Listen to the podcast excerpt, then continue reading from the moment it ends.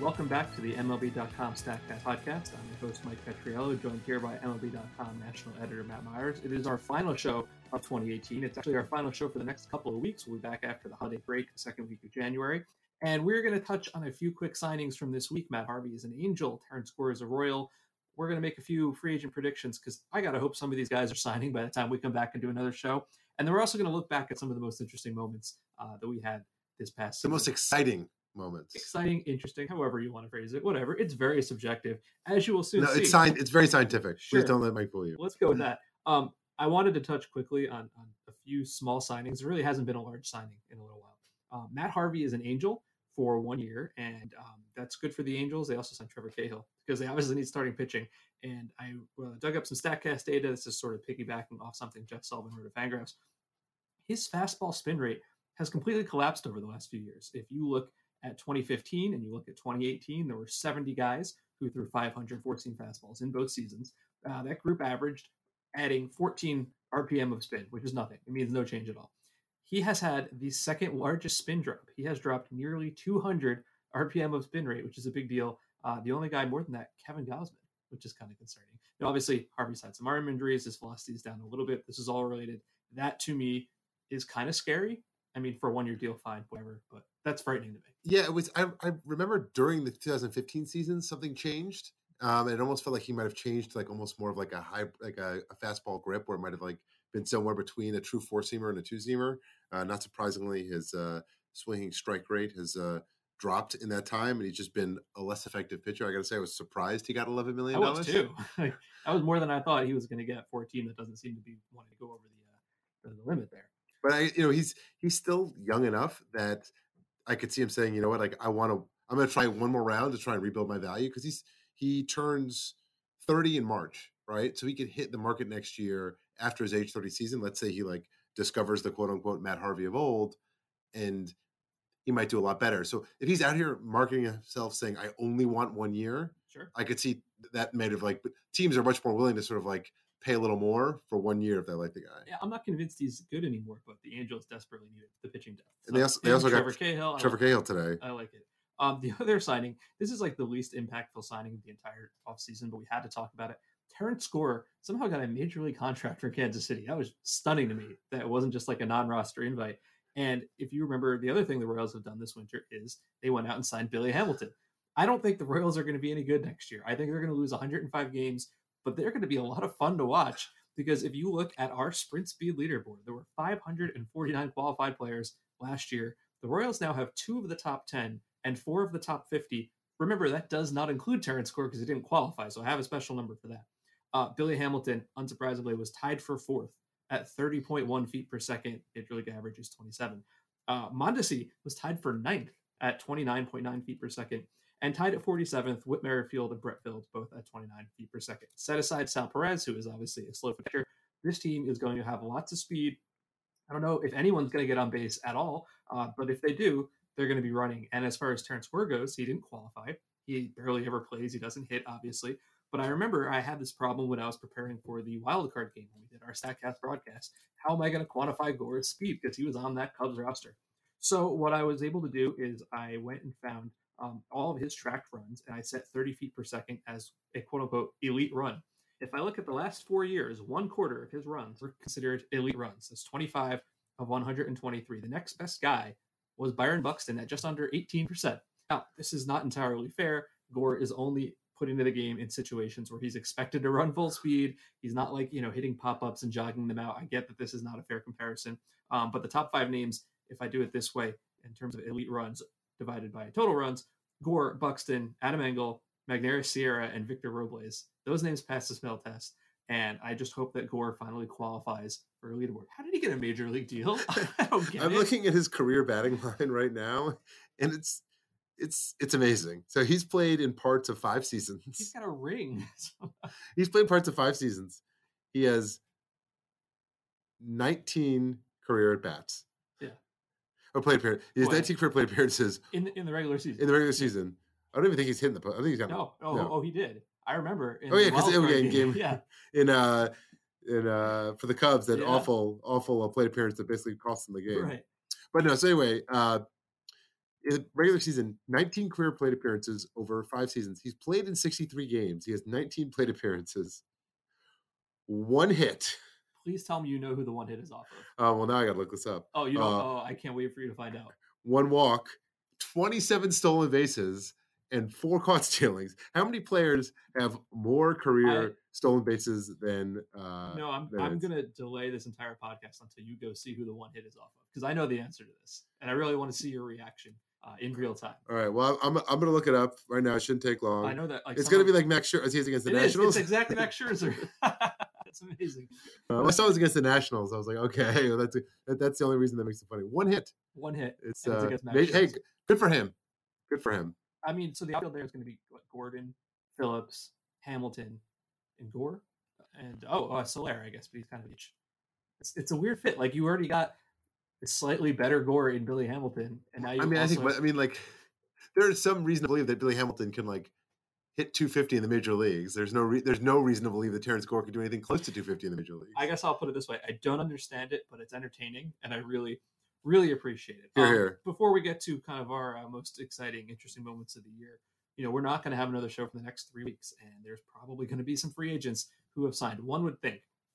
And so what I did is I went to uh, Fangraphs and I looked at their crowdsourced results, and there are six remaining free agents uh, who the crowd expects will get $45 million or more. So for me, those will be the six most prominent guys: Harper, Machado, Keuchel, Kimbrel, Pollock, and Grandal.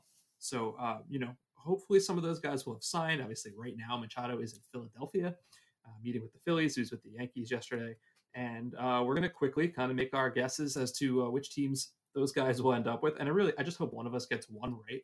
But I feel like for Machado, you know, the reports are White Sox, Yankees, Phillies, which I don't know. 28 teams could probably use Machado. You could argue the Dodgers don't because they'll have Seager, Turner on the left side. Probably the Rockies don't. You know, Turner, Arenado.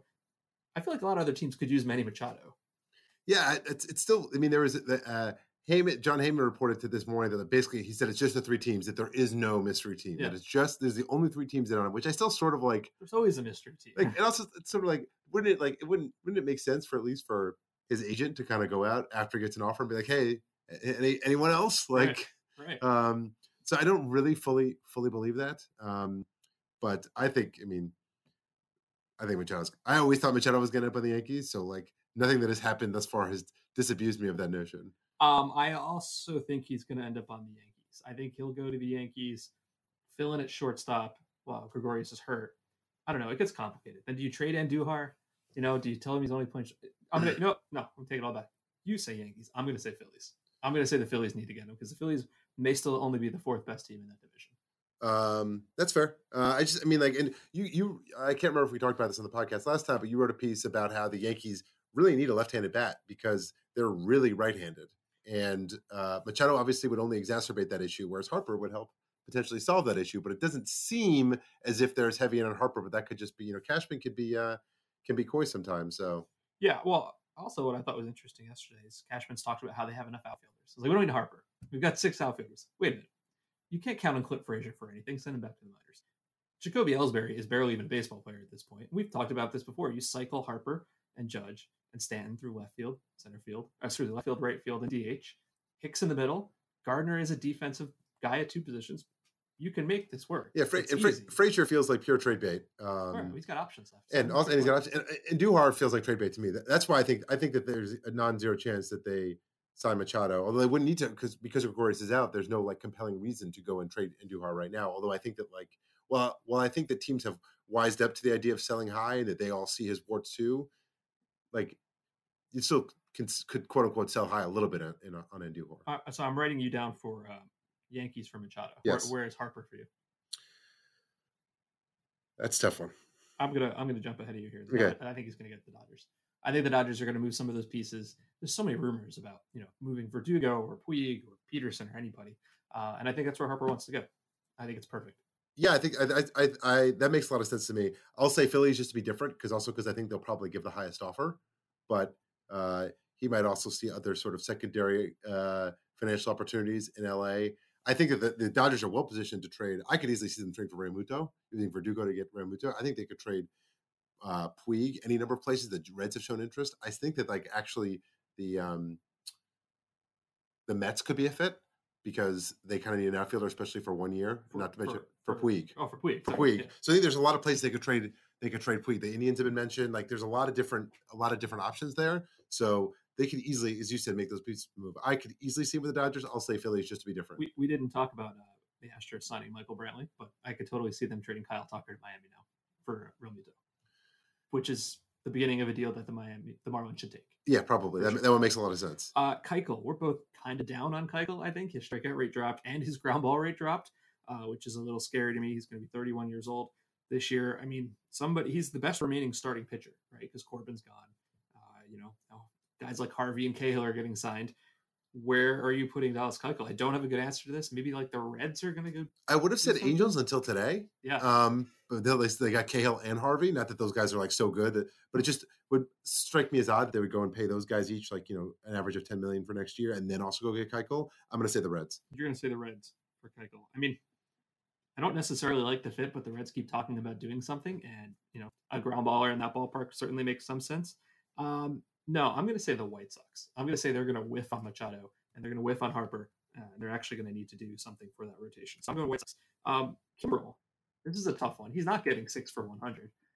I like. I'm going to steal your idea. I liked your idea that you said this morning around our office that if the Phillies whiff on both Harper and Machado, they might go out and spend on Kimbrel. Yeah, I think I think Kimbrel. I, I think if they whiff both those guys, they're going to get Kimbrel and Pollock, is my guess. But we can sort of talk about Pollock in a second. Um, so I will stick with Kimbrel on Phillies. No, I think if he's going to the Phillies, end up in the Phillies no matter what. And if they don't get Harper or Machado, it definitely like seals it. Um, I like that. I'm going to go Phillies there too. Pollock, AJ Pollock, only good remaining center fielder, uh, has only taken 500 plate appearances once in his career, and that's a that's a big issue for him. Um, as I said, I think that if the, the Phillies whiff on those two guys, they're going to get Pollock and and and you can't put Harper and Pollock and Kimbrel on the Phillies. that's there. true. I think Pollock. I, I think the Mets are going to get Pollock. Really? I think I think that when it's when it's all said and done, that they're definitely kind of gone all in on on win right now, uh, like to try and win the next two years. Uh, while Degrom is still under contract, where Cano still might be like a good version of Cano, and it would not make sense to stop now. And I think that the the deals that Van Wagenen has made thus far sort of suggest that he might be, be able to kind of convince ownership to spend a little more. And they also the way their their payroll set up, they don't really have any commitments after 2019. I guess now with Cano, but like uh, uh 2020, right? And uh, Cespedes are done after 2020. So I could see them maybe signing him to like a like a backloaded deal um, with a smaller commitment this year and a larger commitment two years down the road. Uh, So I was actually talking to a couple people in the office here who are, are smart baseball folks who were pretty down on Pollock. I was sort of shocked to the degree they were down on Pollock when I said like, well, I'd definitely give him the the Kutch deal like three for fifty one. They're like, I, I wouldn't easily. do that. I mean, I still would, but I was sort of surprised to hear um, uh, such tempered takes on on Pollock. One of them was I can actually call him out because he wrote about it on the site. Matthew Leach was like pretty pretty down on Pollock, I get it for the for the health reasons. I could see him to Atlanta, right? Obviously, they've got Inciarte, but they've got a big hole in one of their corners. I could see him to Cincinnati because they don't really have a replacement for Billy Hamilton. But I'm going to say, even though I know this isn't going to happen, I'm going to go with the team that should be signing him. Your Colorado Rockies. Move Blackmon, put Dahl in the other corner. That's a really good outfield. Uh, and then finally, Yasmani Grandal, who I think somehow has become underrated just because you know everybody's talking about Realmuto, and you remember how bad he looked in playoffs. Uh, he's like, I'm doing my top ten lists for Major League, uh, the MLB Network, and he's going to be like number two or number three. That's maybe says a lot more about catchers than it does about him, but he's really good. And there's so many teams that need a catcher. Um, I'm going to say the Angels. Name name an Angels catcher is a very fun game, and I dare all of you to do it without looking it up. Mike played this game with me this morning, and I'm looking at their depth chart now. And man, I had You can do it. I couldn't. I didn't. You Remember, I, I, I legitimately. I, I can't say that I've ever heard of these guys. Maybe that's more. Maybe I should know. Uh, no, you shouldn't. um, surprisingly, I mean, the one of the one of the most shocking things about how good the Red Sox were last year is how bad Oh, their man. catching. They they they had their catchers were actually. This was a fun trivia question. That their catchers had the lowest production in base. They had a negative WAR. They won 108 games, getting negative WAR from catcher. There were I can't Which is remember. Shocking. I can't remember if I was looking at like expected weighted on base or, or weighted runs per carry plus, but one of the offensive metrics. The, the three worst hitters in baseball last year with a minimum of like 250 plate appearances were uh, Sandy Leon, Christian Vazquez, and Chris with a C Davis. And two of those guys are Red Sox catchers. Now, obviously, WAR doesn't you know entirely encapsulate everything a catcher does behind the plate, so fine. They won 108 games with those guys, also fine. Um, but yeah, they should really be in on a catcher. Realmuto, send Realmuto there. It's. I mean, they- they're obviously they've got some. I guess they've got some luxury tax issues to work out. Another team. Looking at Fangraphs depth chart projections, the team at 29th in catcher projected catcher production is the Phillies. I like Alfaro better than that. Yeah, But me I too. hear I'm a little. I'm a little more bullish on Alfaro than that, but it's. I was def- definitely surprised to to see them that low. Another team that's pretty down low is the Brewers. Brewers make an amazing amount of sense there, and I know I'm going to pound on this point. The Rockies make an amazing amount of sense there because Chris Iannetta, Tony Wolters are not actually that great. All right. So what's your what's your Grandal Uh, I went Angels. All right.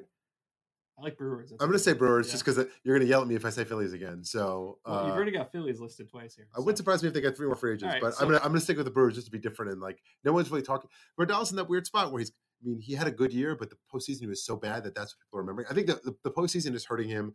Not to mention the draft pick. I always thought that he was going to end up with the Mets when all was said and done. So the Mets went swooped in and got Ramos, and you think that you know someone else look teams looking for catcher is going to trade big for Realmuto. So the market for Grandal, he could end up being like a little bit of a bargain. I think. All right, so to recap, Harper, Matt said Phillies, I said Dodgers. Machado, Matt said Yankees, I said Phillies. Keuchel, uh, Matt said Reds, I said White Sox. Kimbrel, Matt said Phillies, uh, I also said Phillies. Pollock, Matt says Mets, I said Rockies. And Grandal, Matt says Brewers, I say Angels. I hope one of us is right about any of those things, but more importantly, I hope some of those guys are signed by the next time. I, I look show. forward to getting uh, roasted by old takes exposed. Oh like, yeah, a year can't wait. now. It's gonna be great. All right, let's move on. We uh we tried to figure out, you know, this is kind of our year-end show. There's not that much happening in the hot stove right this second. So we tried to figure out what were like, you know, 10 of the most exciting moments uh, in the Statcast world during this baseball season. Now, the the trick here is there's no actual great way to do that. You know, we could have just come up with our own lists if we wanted to, but one fun way we thought we would look at it was to go into the at Statcast Twitter account and find a, a list of the tweets that received the most impressions. And I know this is obviously enormously biased, which you'll see when we get to number one because in the middle of the playoffs. Uh, obviously, if, You're giving it away. uh, hey, it's actually not. It's probably not the one people think. maybe not. Uh, if you say, you know, if at MLB happened to retweet any of these things, that certainly helps. And then um, not only that, I looked at the top 15 and then I sort of randomized the order into our top 10. So this is more about fun than like an actual, you know, mathematical equation. Uh, but 10 of our, our favorite moments. Number 10, Adam Rosales on September 24th. You already know where this is going if you know why I would talk about Adam Rosales. Circled the bases in 16.23 seconds, the fastest time on an over the fence home run in 2018. Now, you may remember we've been talking about this for like three years. I wrote about this in 2016. This is his thing. This is his shtick. He's a backup infielder, only gotten to 13 games for Cleveland this year. He's 36. He might be kind of nearing the end of the line, but that's what he does. He hits a home run and then he runs around the bases as fast as he can. He had like seven of the top 10 in 2016. It was like him and Bill, Billy Hamilton. Yeah, it's one of my. uh it might be. It's like my. Probably my favorite niche thing about Statcast is like Adam Rosales home run. Whenever whenever he hits a home run, I'm like, what was the try? Did he set his own record? He's getting a little old, so it's a little harder to uh to uh to set his record. But it's always it's always entertaining to see him. uh I hope we haven't seen the last of it. Agreed. Uh, number nine came on April 4th, and there was a tweet about Shohei Ohtani. You may remember had a very interesting season. Uh, he was DHing that night, April 4th. That's like the first week of the season. And at the time, he had a uh, 104 and 104.5 mile an hour home run, 100.6 mile an hour single, and a 112.8 mile an hour single. And the end of the tweet was today he steps in against Corey Kluber. You remember what happened against Corey Kluber that night in the first plate appearance?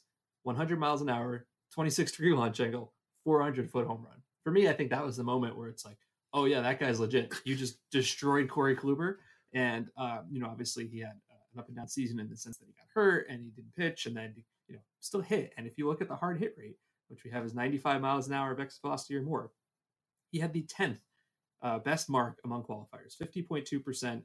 That is just behind Christian Yelich and Giancarlo Stanton. It's tied with Mookie Betts. So I still hear from Yankee fans who are upset that he won the Rookie of the Year. Those people are crazy. he obviously deserved the Rookie of the Year. I know Andujar had a good season. I don't care about the rookie record for doubles. I truly don't. Um, Shohei Ohtani, I think, you know, obviously a big disappointment with the injury, but lived up to every expectation and then some. Yeah, they, uh, so uh, Tom Tango has been developing these similarity scores for Statcast for batted ball profiles based on like you know percentage of hard hits, like hard hit rate, barrel rate, strikeouts, etc. And uh, Daren Willman's been tweeting out uh, some of the some of like the more interesting profiles, and Ohtani really jumped out to me. His most similar batters are uh, Giancarlo Stanton, Ronald Acuna, Justin Upton, Paul Goldschmidt, and Chad Pinder. Chad Pinder. I love that so much. I'm suddenly a lot more interested in Chad Pinder, but it also goes to show that like Ohtani ranks. And man, I will admit I was wrong about Ohtani. I will like hot. I will take exposed. Like I was like, this guy's not going to hit. I was like, he's going to strike out 45 percent of the. T- his strikeout rate was like 35 percent Japan. He's going to be terrible. Don't feel bad if you, if you go back and watch him in last spring. Like he looked like he'd never seen a curveball in his entire life, and so like I understand why people were a little apprehensive about it. I mean, fairly. And I was saying that before spring training, and then all through spring training, I thought I was being proven right. And it's nice to be wrong sometimes. I'm looking forward to seeing him get. I mean, I know he's not going to be healthy on opening day, so let's say like 450 or so plate appearances next year, and I hope he does not lose even a single one to Albert Pujols. Now that Justin Bour is there to play some first base. Number eight, Joey Gallo hit a home run on June 15th, uh, 115.5 miles an hour, 447 feet. At the time, this is June 15th, they made him the third player with three homers of 115 or higher, joining Stanton and Judge. Judge ended up with only the three. Gallo got four, and Stanton ended up with six. Joey Gallo had kind of a weird season, if you really think about it.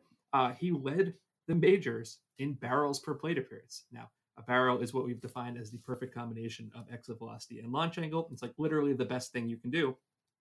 Nobody did it more often than Joey Gallo, Uh, 11.1%, just ahead of Christopher K. Davis and JD Martinez. His 66 total barrels were third behind those two guys. But if you look at his splits for the season, it was really weird. His first half, he was not actually very good.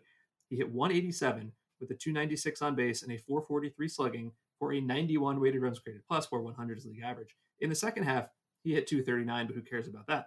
340 on base, 592 slugging, a 141 runs created plus. In the second half, Joey Gallo was a monster, and I don't think anybody paid attention to the Rangers after like May 1st. So I probably didn't even notice that. I'm excited about that. I'm always paying attention to Joey Gallo. Maybe my favorite player in baseball right now. Did you see last week when um Jason? I mean, it was two weeks ago. Jayson Stark did that story about um. uh, This is I'm not About to- the shift. About the shift. I'm not gonna get into I know where you're discussion going the shift. Yeah. And like it was like you know should MLB ban the shift? And like Joey Go, Joey Gallo retweeted it and said that's all I want for Christmas. And I don't know if you noticed, Matt Carpenter retweeted that and said, "Me too, buddy." so maybe maybe I already like Joey Gallo a lot. It made me like him even more. Number seven, Aaron Judge on May 27th uh, had a base hit, and it was 119.9 miles an hour of exit velocity. It was at the time the hardest hit batted ball of the season. That was on May 27th. It ended up being the fifth hardest hit ball of the season. But if you look at the list, I've got the top 15 in front of me. The top 11 hardest hit balls of the season were all from Yankees, but from three different guys. Judge, obviously, Stanton, and Gary Sanchez got in there with a 121.1. It is interesting that Stan had nine of them, Yeah. and Sanchez and Judge each had one. Right. Yeah. I mean, it sort of feels like people think Stanton didn't have a good debut. I mean, I know he didn't hit 59 home runs, but he's still really good. Like, he, he was a successful import. He was he was the, thing was like he had the best year of his career the year before. Like he was insane the year before. But uh, you know, standards are high. Still end up with a 266, 343, 509 line, 38 home runs, four war season. The the, uh, the top Pretty fif- good. The top 15 list of hard hit hardest hit batted balls. There's five names uh, within the top 15. Stanton has a ton. Uh, Judge is there twice. Sanchez is there once. The other two names, Daniel Palka, yes, uh, and Carlos Gonzalez. So good for Carlos that he can still do that. But I'm so happy. Daniel Palka was one of my favorite stories of the entire season. No It's Completely off topic. Uh, Aaron Judge, by the way, led baseball with a 54.1% hard hit rate. Uh, even though he got hurt, he was very, very good. Uh, I didn't tell Matt this, but for number six, I cheated. This one did not actually show up on this list of tweets, but I wanted to talk about it anyway. This was when Ramon Laureano uh, made that insane play for the A's. My favorite play of the year. oh man, my favorite on of the year. list. Like it's not even it's not even close. This is this is why it's on my list. If we'd put any forethought into this at all, we would have had like audio clips for all of these ready to go because this is an amazing play just to listen to for the broadcasters. Uh, if you don't remember it, he made a four-star catch. I think it was a 46% catch. Uh, he was playing in center field. He was going back and towards left field. He catches the ball, unleashes this rocket of a throw, 91.2 miles an hour that traveled 321 feet on the fly to first base. It hit Matt Ad- uh, Matt Olson basically like you know at at, at chest height and got Eric Young Jr. for the double play. 321 feet on the fly. Think about that.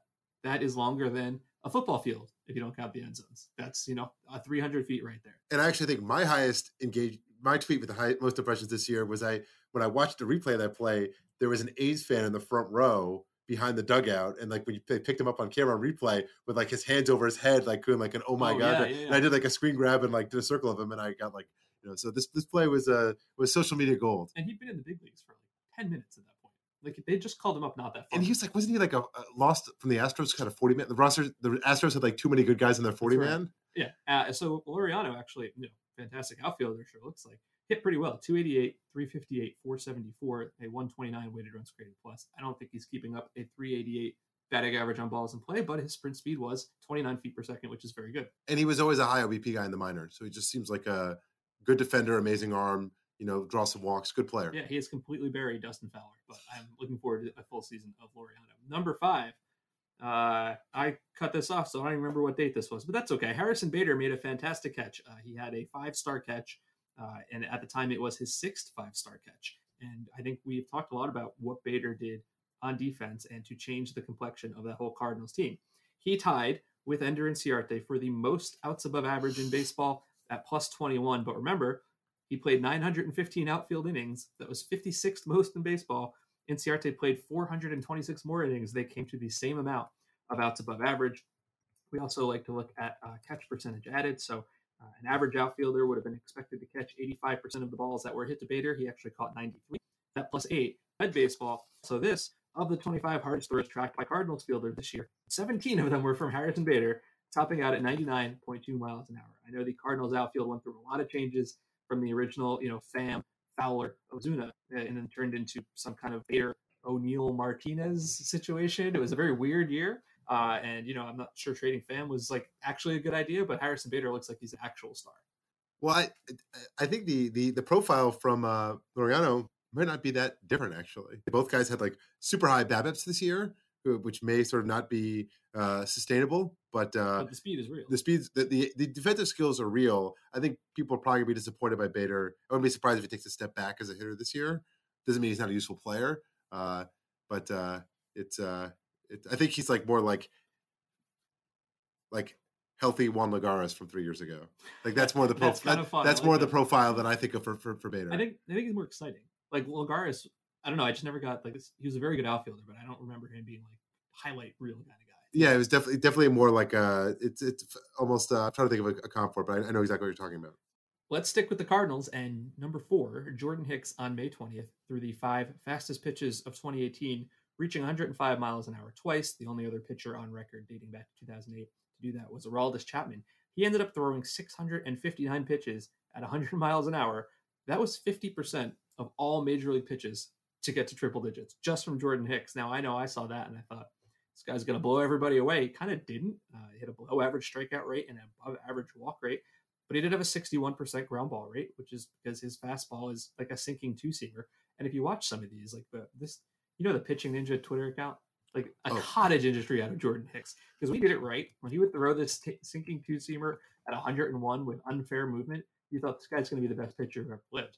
Doesn't throw enough strikes, still got to work on the slider. Obviously, he's young, um, but man, that guy was a blast to watch when those pitches were all working in, in concert.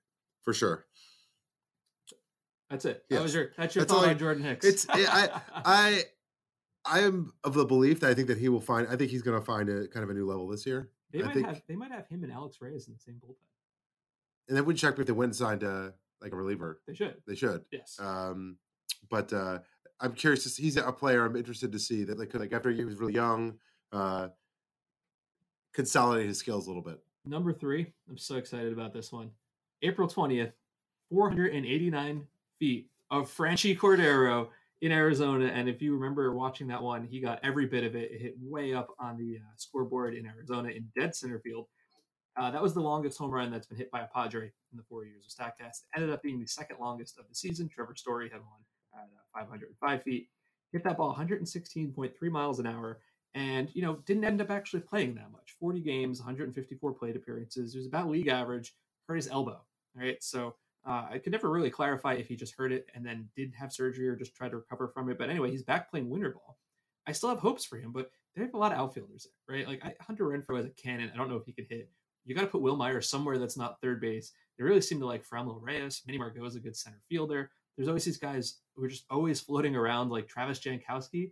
There's a lot of outfielders. and I, I hope they find room for Franchy because I want to see him play. For sure, uh, that was one of my that highlight. Uh, it's one of those where you, you see it. The picture is uh, Matt Matt Cook. It's pronounced. It is Matt Cook. Uh, Sprouts Koch. Yes. Uh, Matt- not to confuse you, but uh, he's just like one of those where like the ball leaves the bat and he just like drops his head. I, I come prepared for this with Matt Cook data too, by the way. There were 274 pitchers who faced 250 guys this year. His expected weighted on base of 403, uh, 403 was dead last. He was actually dead last 274th. And I think that all of that was because of this Franchy Cordero home run. that that pumped his rating down by like 40 points.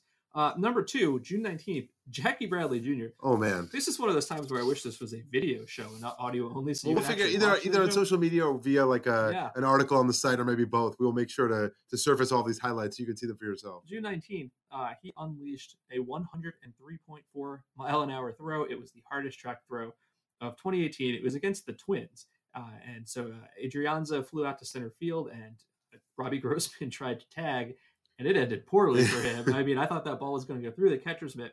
So I went back and I looked at that tweet, and I looked at the very first two replies, and I thought they were hilarious. Uh, the first one is from Mitchell Lichtman, who has been a, a uh, you know sabermetric legend for years. He's the creator of Ultimate Zone Rating. And what he had said at the time was, when that ball is caught, I'm thinking there's zero chance to get anyone unless they fall down halfway between home and third. And that ball was a cannon. And then also a reply here from Chandler Hales. He probably would have been a better option to pitch in the eighth than Scott was. Which I thought was Jackie Bradley Jr.'s arm is like it's on another level. Uh, it's it's incredible. Like I, I get excited when like there's a man on third like, in a Red Sox game. And there's like a fly ball to center field. Yes. Like oh, like, like, let's see, it's on now. It's uh, And he- and this throw is, is incredible. and he hits the ball hard. Like he's a great outfielder, obviously. And he hits the ball hard. He's like top 15 in hard hit rate. And he's kind of streaky as hell. You know, he's got these periods where it looks like he can't hit at all.